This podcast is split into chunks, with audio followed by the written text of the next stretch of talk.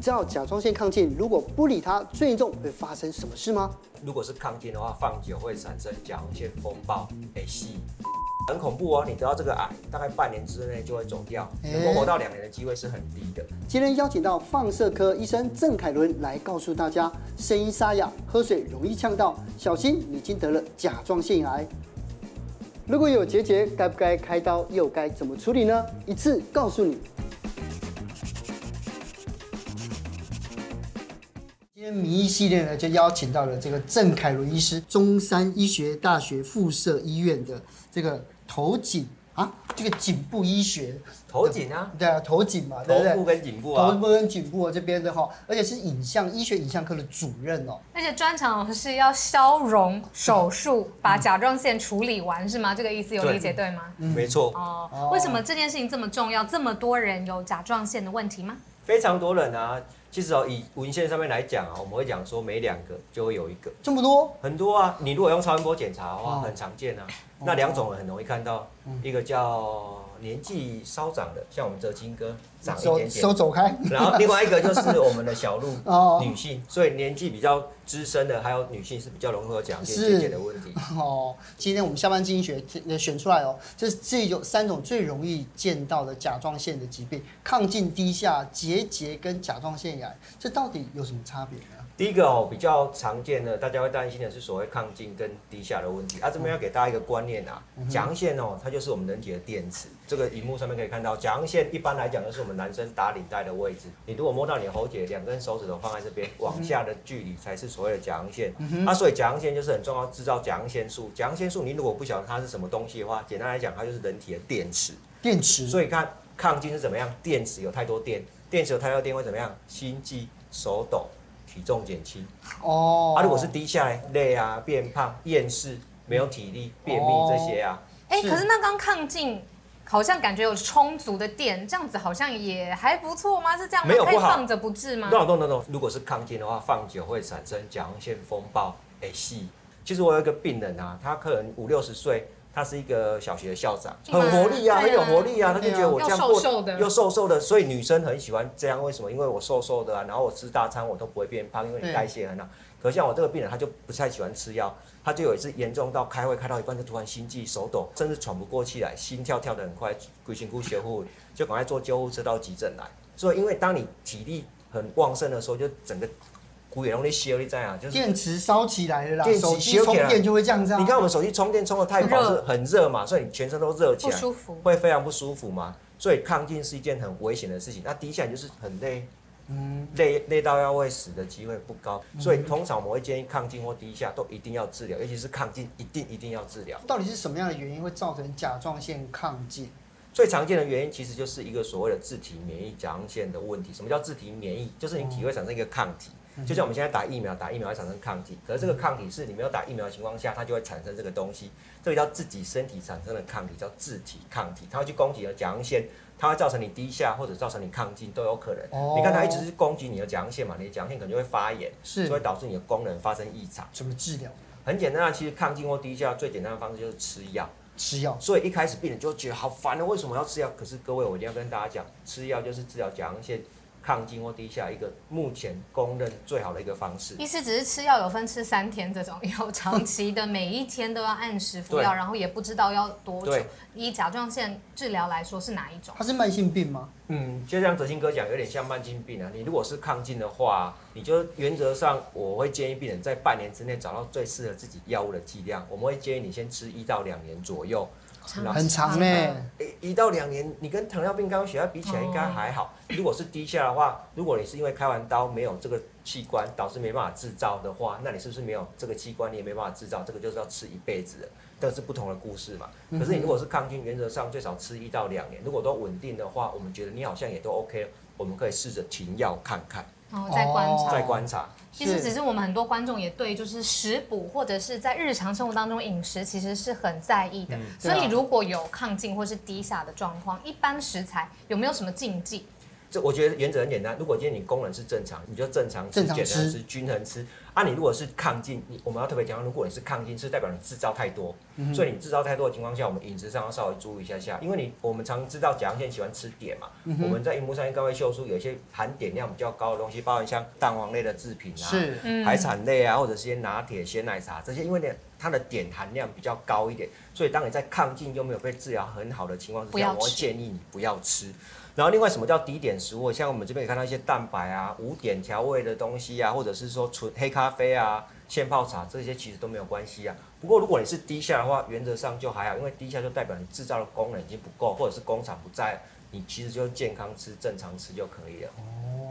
哦，刚刚讲到另外一个就是甲状腺结节嘛，而且甲状腺结节很特别哦，就是诶五十好发在五十岁以上的女生，对，而且它外观上有，其实有时候我们以前这样说，在乡下我常常看到这样子，对，就很多这样子的哈。那这样子的就甲状腺结节，它到底是怎么发生的？其实哦，这个问题大家都在问，可是甲状腺结节到底怎么发生？原则上，目前我们都会讲是所谓体质的问题的。一般来讲，我比较不喜欢说遗传，因为遗传有时候爸爸妈妈会觉得很难过，我的小孩有是因为我造成，其实绝大部分不是啊。但真的原因，比如说是你小时候做过电疗，这个地方做过电疗，那个是很高剂量的辐射线，或者是哦有发生过。福灾或者是核灾，在台湾从来没有发生过这种事情嘛，嗯、所以真的跟甲状腺有结节有关系，大概是这两个啦。所以其实这两个在台湾都很罕见啊，症状就有时候会像这个样子，这算很严重了吧？这算非常严重。外观上看得出来有一个凸起物，对，这个就真的很严重。其实最常见的症状，不管是良性或恶性，最常见的症状叫没有症状。你用超音波去做，可能每两个就有一个会发现有甲状腺结节的问题。所以很多其实都是用超音波意外发现的。哦，医师，你刚刚讲到一个良性跟恶性，这是结节唯一一种分类吗？就是只有分良性的结节，那就可以不用治疗，是吗？这个意思？欸，对我们医生来讲哦，有。病当然你还是要看他的情况。嗯、我们大概主要分两种，一种良性，一种叫恶性。良性我们还是分成两种情况，一个叫有症状，一个叫没有症状。症状是什么？会痛吗？好，来，整一个问得很好。症状通常就是两大症状，一个叫外观问题，我们刚才看到前面那个这个外外外外观会肿肿。对。另外一个叫压迫症状，什么叫压迫症状？你会觉得 K K 怪怪，奶油奶要转到某一个角度的时候会有异物感。嗯、啊，你如果是良性而且有症状，我们就会建议要考虑治疗了啦。哦，OK，那医师要让你问最不受欢迎的问题。那如果是恶性，这是不是就是一种癌症啊？是，甲状腺癌我们有分为四大类型，一个叫乳突癌，一个叫滤泡癌，一个叫髓质癌，一个叫未分化癌。网络上有一个谣传，就是甲状腺癌是最友善的癌症啊。其实原则上，我们常常会讲说，癌症它就是一种癌症，但是相较于其他，比如说什么胰脏癌，甲状腺癌是相对比较没有那么恶性一点，因为在台湾呢，百分之九十甚至。九十五以上都是所谓的乳突癌，它相对治疗效果是非常好的。那另外有一个极端就是所谓的未分化癌，未分化癌是一件很可怕的事情，在台湾一年其实不到五十个，通常发生在六十岁以上。未分化癌很恐怖哦，你得到这个癌，大概半年之内就会走掉，能够活到两年的机会是很低的。可这个在台湾很罕见，很罕见，一年真的以台湾的癌症资料不到五十个，绝大部分百分之九十甚至九十五以上都是所谓乳突癌的部分，治疗效果是相对很好的。人里面就有一个人会有这个良性的结节，那良性的放久会变成恶性的吗？有风险，但是机会不大。简单这样讲，比如说你有一个两公分的结节，两公分的结节放了十年之后，会不会两公分全部都变成恶性？这个机会相对很低。为什么？因为其实良性跟恶性它的基因其实不太一样。Okay. 你要两公分从两变成二，就像小鹿今天醒过来突然变成一个男生一样，机会很低。可是。有没有可能今天早上起来声音比较低沉，有点像男生？有可能，有可能嘛？所以你可能这两公分里面有一些地方发生变化，所以有时候放久是不是变恶性有风险，但是机会不大，所以大家其实不用太担心了。如果说甲状腺的结节越大，是不是恶性的几率就会越高呢？其实不是啊，重点是形状。我们这边有个张图要跟大家讲，形状更重要。比如说你今天有一个结节一公分，结果它长得像榴莲一样，结果有另外一个结节两公分，它长得像水球一样，你觉得哪一颗比较有问题？好像跟榴莲的比较恐怖。对，像榴莲大概就是要有点担心，像水球可以快乐过日子，但是像榴莲呢，也可以稍微快乐一下下，但是不要那么好好追踪，好好追踪就是了。有哪一些警讯告诉我们，就是说，哎，有可能就是有甲状腺癌的这种潜在的危机呢？当然，我们还是要跟大家提醒，甲状腺癌最常见的症状叫没有症状，所以不用太担心。那什么时候是真的很严重？是有四大警讯要跟大家稍微讲一下。第一个就是你声音沙哑，声音沙哑就像这个样子，很可怕。然后另外一个是你喝水容易呛到，因为这个是影响到声带的一个部分啊。还有一个就是真的大到很大的时候，你可能会压迫到你的食道，压迫得到你的气管，你可能会吞咽啊，呼吸会困难。然后另外一个，如果你脖子的淋巴结有转移，就会在外侧脖子的地方摸到一些异常的肿块。哦、你如果这些警讯的话，甲状腺癌可能是其中一个诊断之一。可是最重要的是，你还是要到门诊，我们去做详细的检查。其实，那如果我就是发现我就是有结节了，嗯、然后我就是想说要吃药，吃药真的就可以让它完全消失吗？如果你有良性的结节，有些医生会开所谓的甲状腺素给你。甲状腺素简单来讲，有吃有用，没吃没用。大家可以去思考一个问题：你要一直吃嘛？你如果不想的话，好像没什么用。然后另外吃甲状腺素会还是会有一些副作用，包含心悸啊、手抖啊，甚至会有心律不整。女生会容易导致骨质疏松的问题。但是有个好处，可能会变瘦，因为甲状腺素会让你的代谢变好。所以这这个感觉上就是说，把就是吃药就好像变得慢慢变成甲状腺亢进那种感觉。对，曾经哥讲到重点了，因为让你去压抑你的甲状腺素不要分泌，就是压抑你的甲状腺结节不要长大。是。可是你这样到底有没有效果？有些医我只能说，以我目前世界上的指引还是建议不一定要吃，除非你真的很担心它长大，你可以试着吃。对啊，有人讲说你要吃到有点抗劲才有用，有些人就说有吃有用，所以你看目前还是莫衷一是啊。所以就是还是可以跟医生讨论看看自己的心。医生怎么听起来你就觉得说可以不用？如果是我，如果是我，我会跟我病人讲说，不用吃，你就给我快乐过日子，定期来追踪就好。而且他他一定会慢慢长大。好，而有些人还是会觉得，我还是开些药给你，避免他长大不要那么快。那意思我如果就觉得他就是结节的外观我不喜欢，比如说嗯，我希望他是还是回到我正常健康的外观，这个时候有什么选择？好，最快的选择就是所谓开刀。可是这个年代大家都会觉得开刀，因为甲状腺对我们我们刚才这样一系列讨论下来，你就知道甲状腺很重要嘛，他知道甲状腺素最快最快的。CP 值不是在高的，就是开刀醒过来，所有问题都解决，把所有甲状腺都拿掉。可是这样你要牺牲你正常的甲状腺嘛？你可能功能会低下。所以到目前为止，其实台湾现在发展很好，就是我的专长之一，就是所谓射频烧灼消融手术，就是拿一根针，简单的拿一根针把它煮熟之后，我们的人体就会慢慢吸收。吸收之后它是会变小。所以刚才小鹿提到的问题，外观的明显会不会变成不明显？嗯，你原本会 K 会不会变成不会 K？嗯哼。而且我们烧灼消融手术有一个好处，你看这个针虽然很可怕。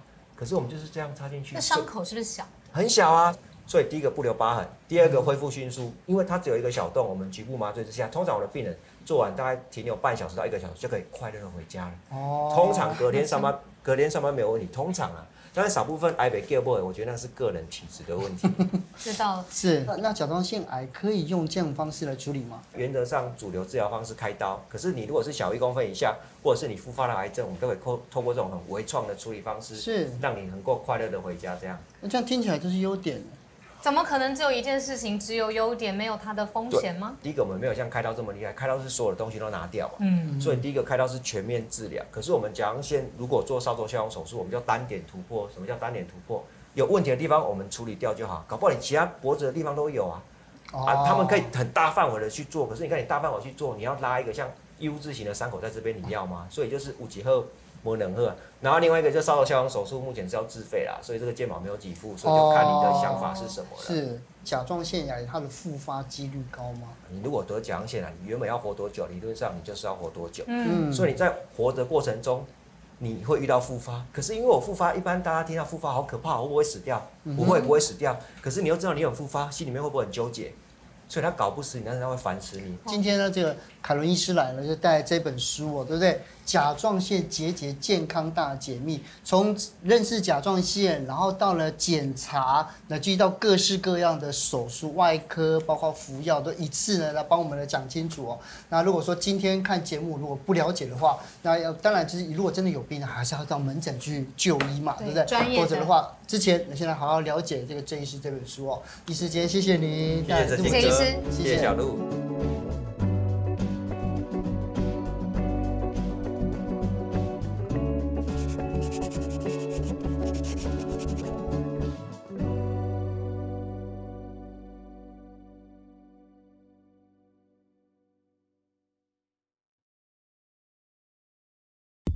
本集节目由下半身衣赞助播出。